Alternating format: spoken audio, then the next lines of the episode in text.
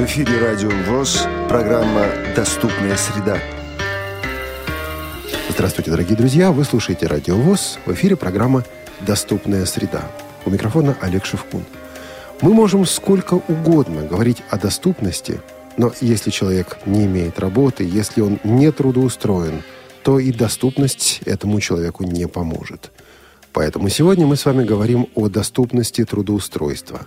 Как мы с вами, незрячие и слабовидящие люди, ищем работу. И как помогает нам в этом или пытается, начинает помогать нам в этом Всероссийское общество слепых. Сегодня наш гость Константин Александрович Лапшин. Добрый день. Здравствуйте. А титул ваш назовите, пожалуйста, потому что, когда вы начали говорить мне название вашего отдела, мне на минутку стало не по себе, слишком длинное. Ну, такое длинное, немножко наукообразное название.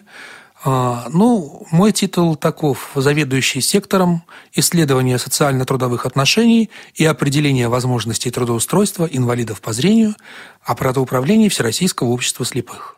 И ведь вы это сказали практически на одном дыхании. Как удалось? Долго тренировались? Сколько существует ваш сектор? Наш сектор существует с начала нынешнего года. И вы возглавляете его с самого начала? С самого начала, конечно. Ну, давайте вернемся несколько назад к истории.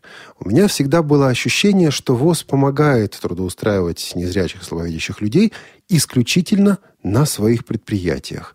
Более того, я помню, меня даже пугали в детстве. Плохо будешь учиться, но УПП пойдешь. Это было в 80-е годы. Что изменилось сегодня? Да, для этого ну, следовало бы представить, вообще говоря, структуру занятости инвалидов по зрению членов ВОЗ. Она, я бы сказал, кардинальным образом изменилась за последние 20 лет. Если в 1991 году на предприятиях ВОЗ работало около 55 тысяч инвалидов по зрению, то в 2013 году работающих инвалидов по зрению на предприятиях ВОЗ осталось 6600. При этом а, примерно 16 тысяч э, инвалидов по зрению работает на открытом рынке труда.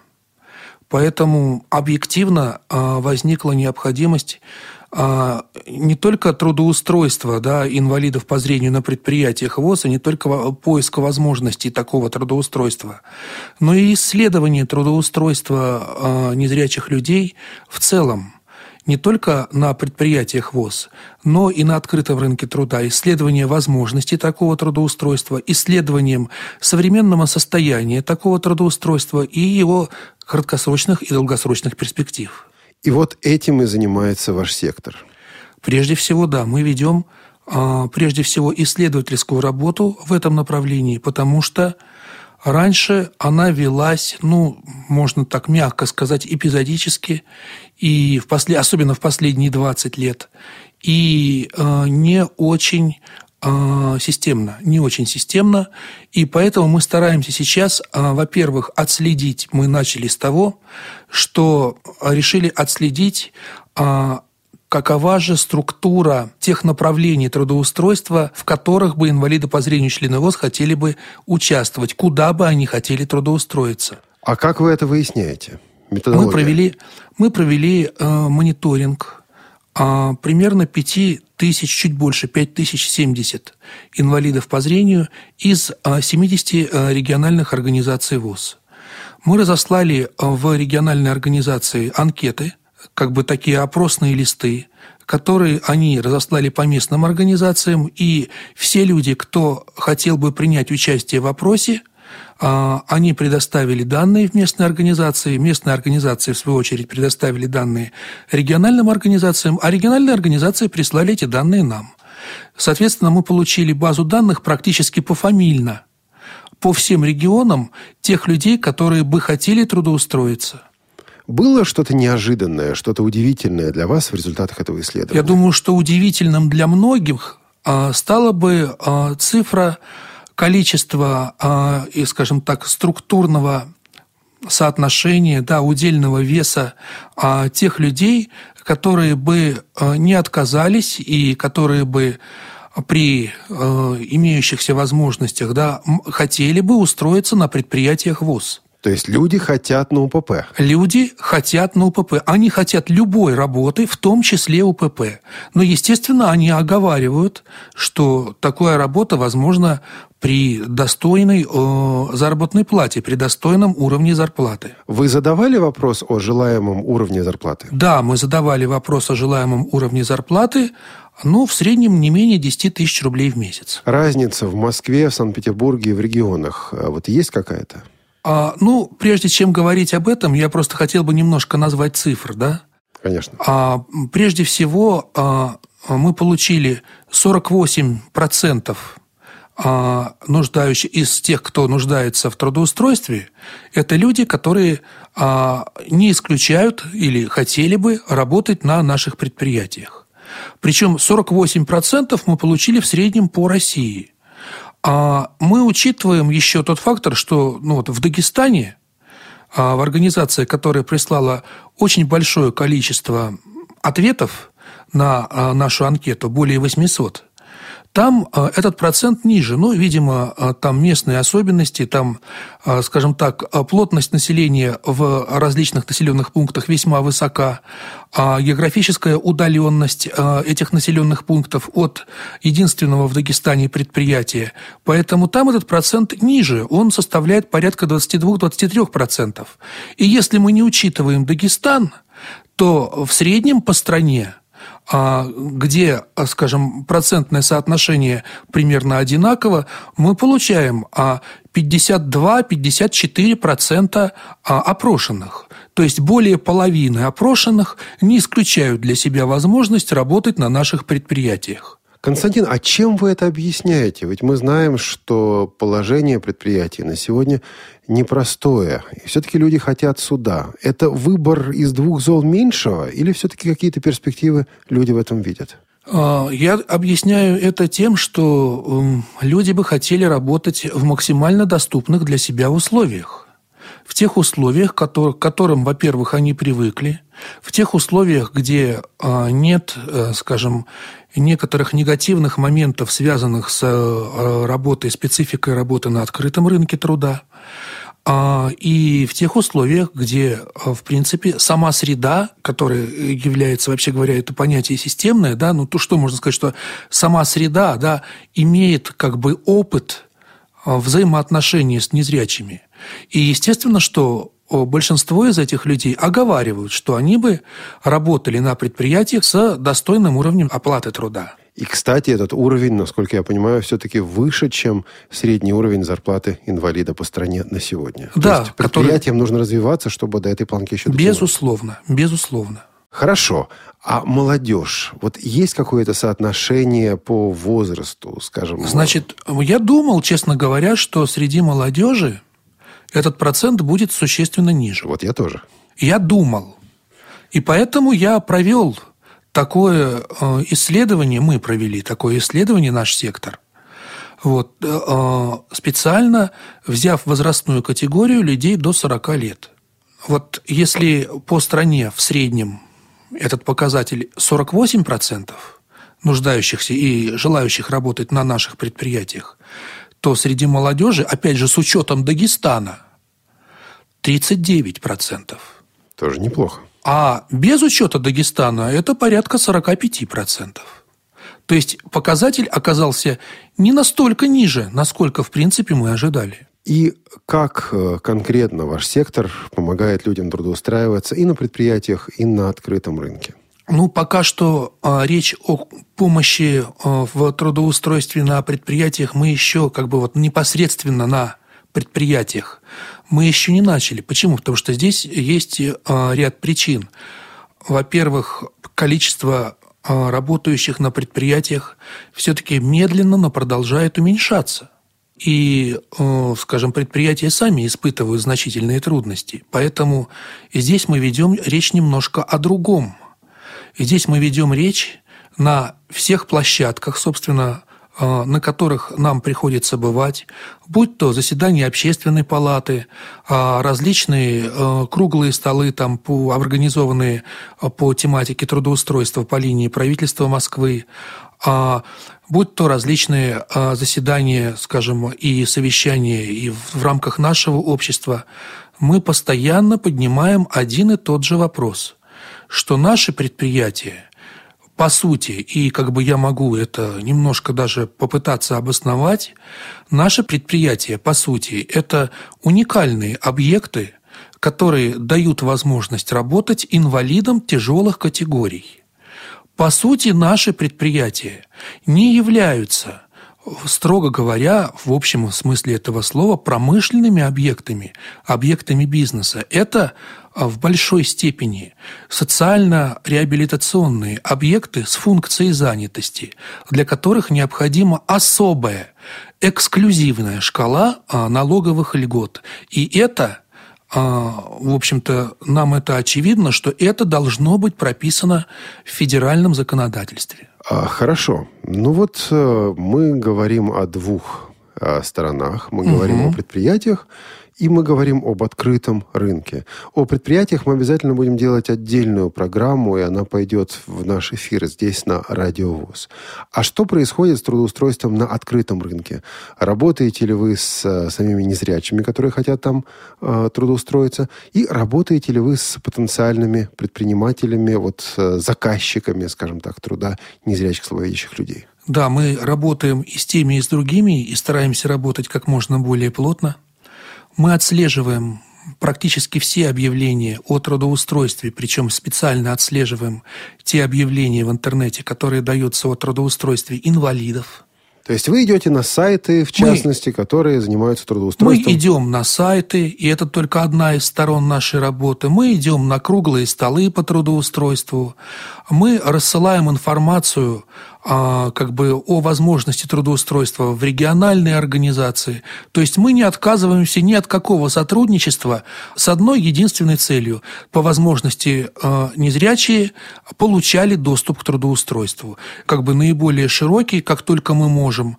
И а, чтобы такая возможность была постоянна. Опять же, исходя из наших сил, из наших возможностей э, нашего нового сектора. Хорошо. Вот вы находите объявление или вы находите потенциального работодателя, и вы приходите к нему и говорите, что вот у нас есть э, интересные для вас кандидаты, они незрячие люди, но при этом это квалифицированные специалисты или как? Да, мы звоним работодателю, иногда приходим, иногда звоним, ну, по-всякому бывает – и говорим, что вот, ну, в основном это те профессии, конечно, которые Э, являются реально доступными для незрячих. Например? То есть оператор справочной службы, юрист, массажист, а, психолог, вот такие профессии.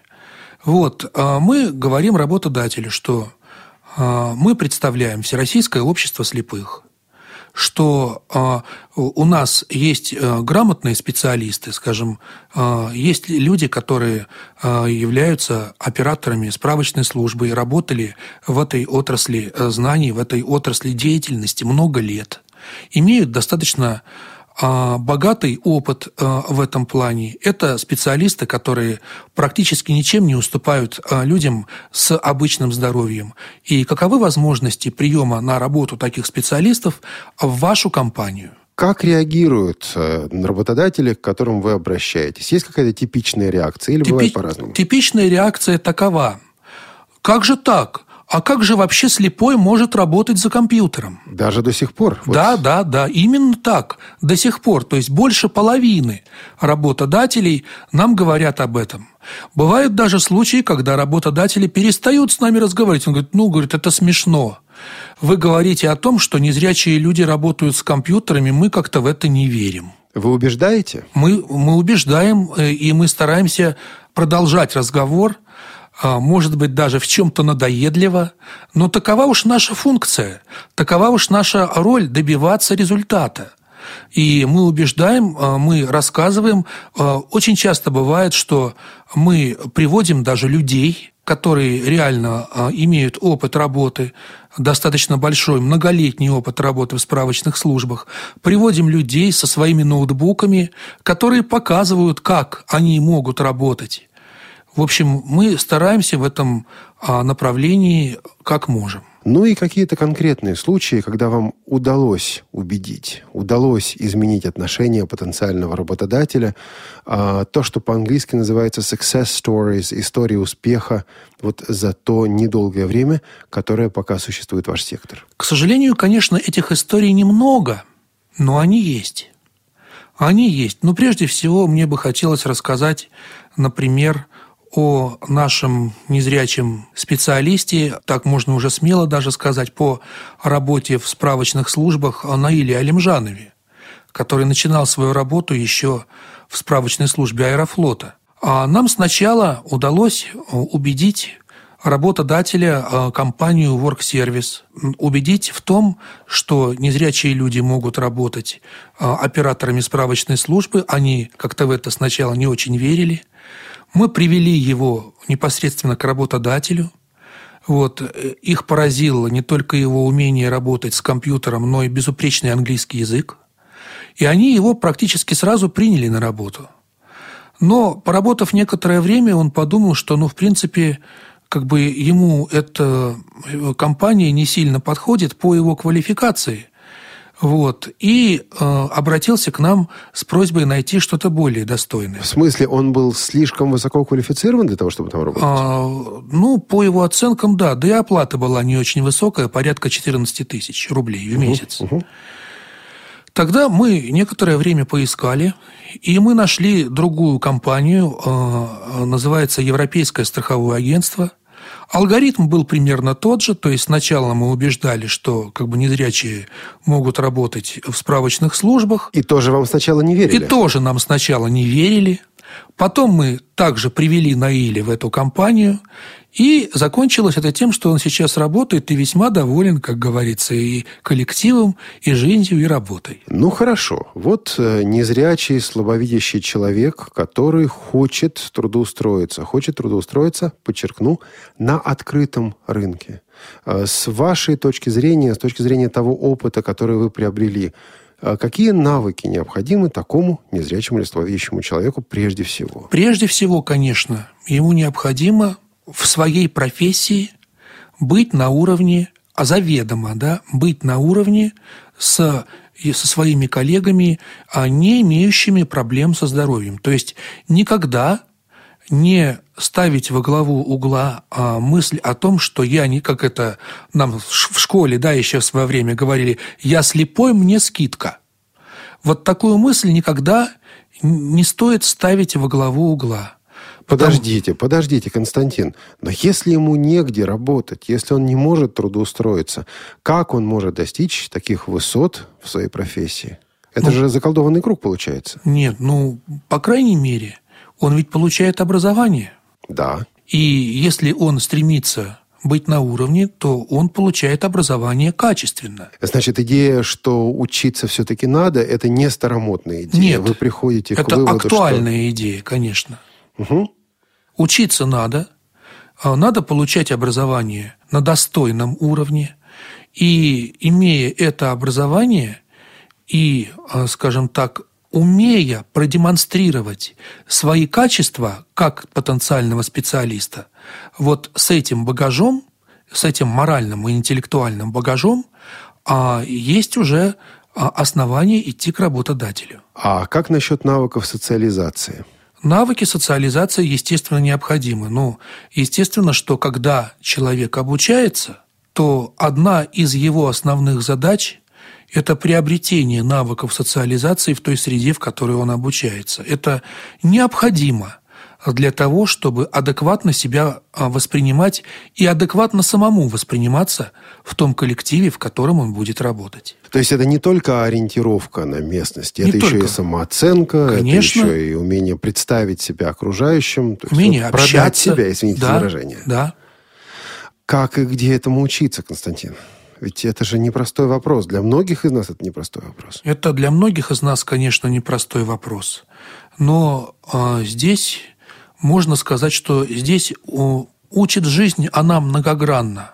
Она очень многогранна. Если человек уже учится в ВУЗе, то он ведь э, учится не один, не в вакууме. Он ведь учится вместе со своими коллегами. Он должен, так или иначе, должен все-таки для себя научиться адекватно общаться с ними. Он должен жить по возможности. Он должен жить жизнью того коллектива, который вокруг него. Он должен научиться общаться с теми людьми, которые сидят рядом на партах. В идеале он должен найти ту сферу, ту отрасль, в которой он бы мог быть полезным для своих коллег, для того, чтобы и они могли к нему приходить за помощью в, как, в каких-то вопросах, в каких-то моментах. Вот тогда общение будет многогранным, всесторонним и максимально полным. Ну, хорошо, все это, конечно, интересно, но правильно ли я понимаю, что ваш отдел, ваш сектор в каком-то смысле берет на себя функции кадрового агентства, которое помогает э, незрячим э, людям и потенциальным работодателям встретиться, найти друг друга. Конечно, не во всех смыслах, да, но в чем-то это так. В чем-то это так, потому что одной из наших главных задач мы видим, конечно, во-первых, накопление информации о том, какие работодатели могли бы принять инвалидов по зрению, реально – могли бы принять. И эти объявления, эту информацию мы публикуем на нашем сайте. Мы публикуем только выверенную информацию. То есть то, что мы заранее согласовали с работодателями.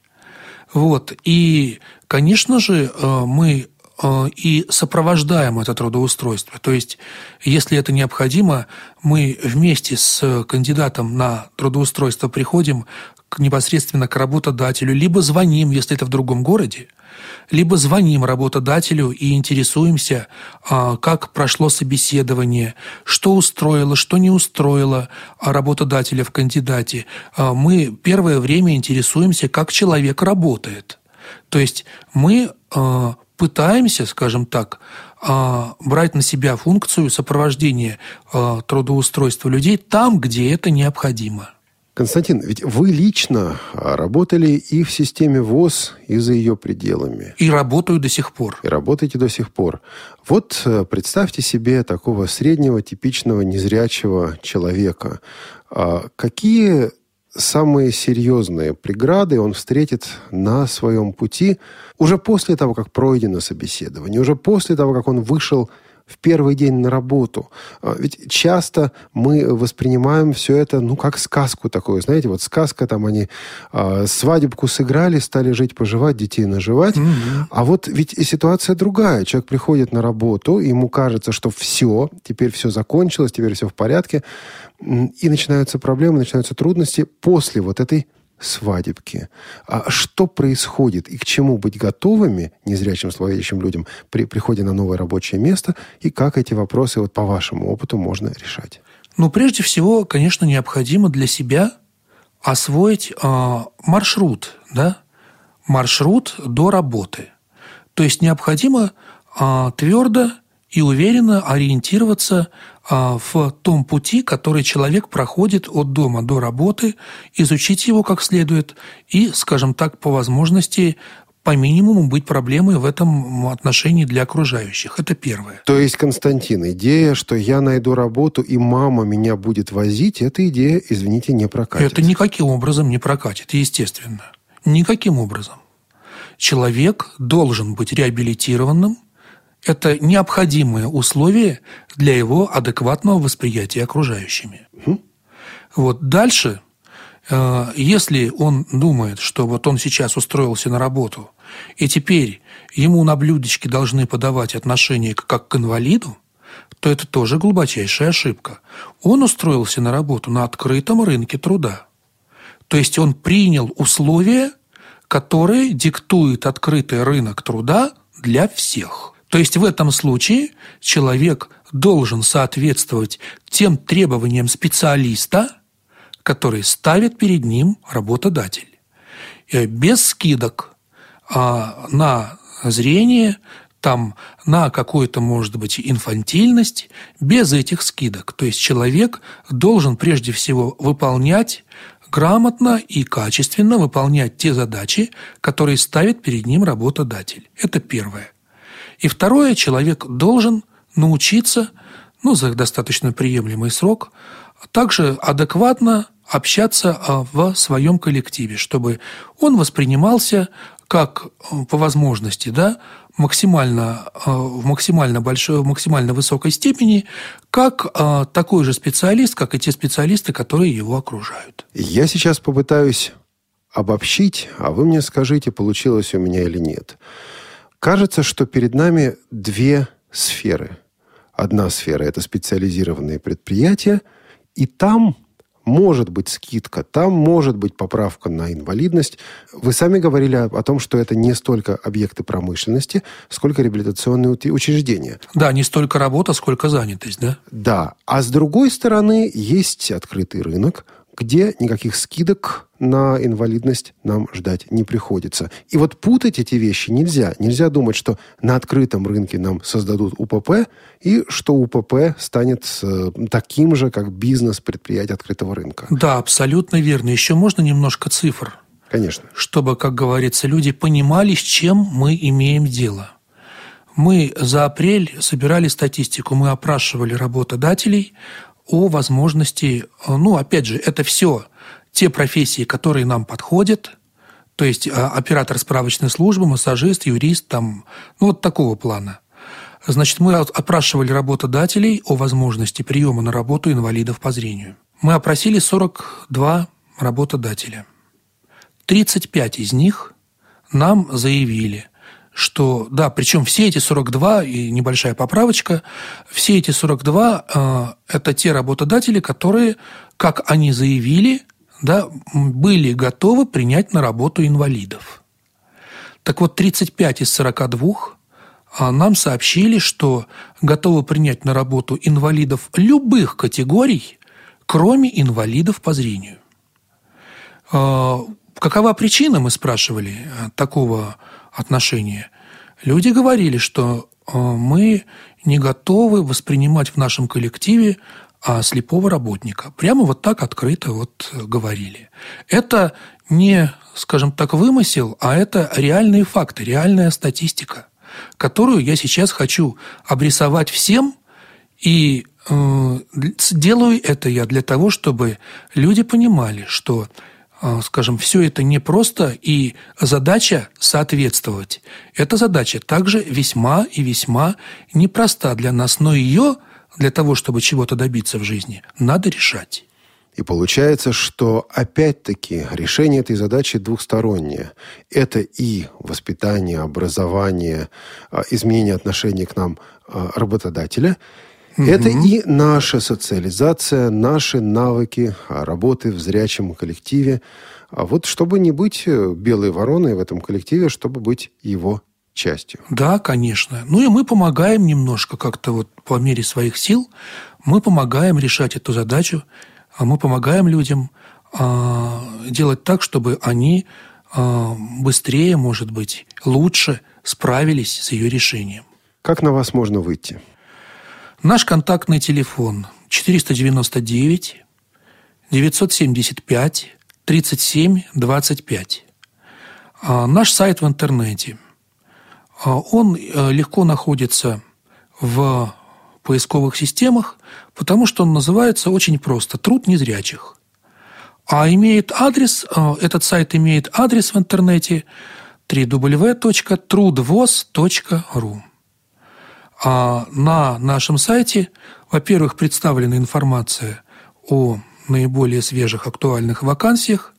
Во-вторых, вы можете подписаться на нашу рассылку, в которой эти вакансии также публикуются, и вы сможете их получить, скажем так, практически в реальном времени э, по электронной почте. В одном из прошлых выпусков программы «Доступная среда» мы говорили о стремлении к доступности как об обоюдном процессе. К доступности стремятся две стороны. И потенциальный работодатель, и незрячий слабовидящий человек. И госструктуры, и незрячие слабовидящие граждане. Это обоюдное движение – Сегодня ту же мысль подтвердил участник сегодняшнего выпуска программы «Доступная среда» Константин Александрович Лапшин. Константин, спасибо вам большое за спасибо беседу. Вам. Было приятно побеседовать, и я надеюсь, что это не в последний раз. А с вами был ведущий Олег Шевкун, звукорежиссер этой программы Максим Комов. Всего доброго. До новых До встреч.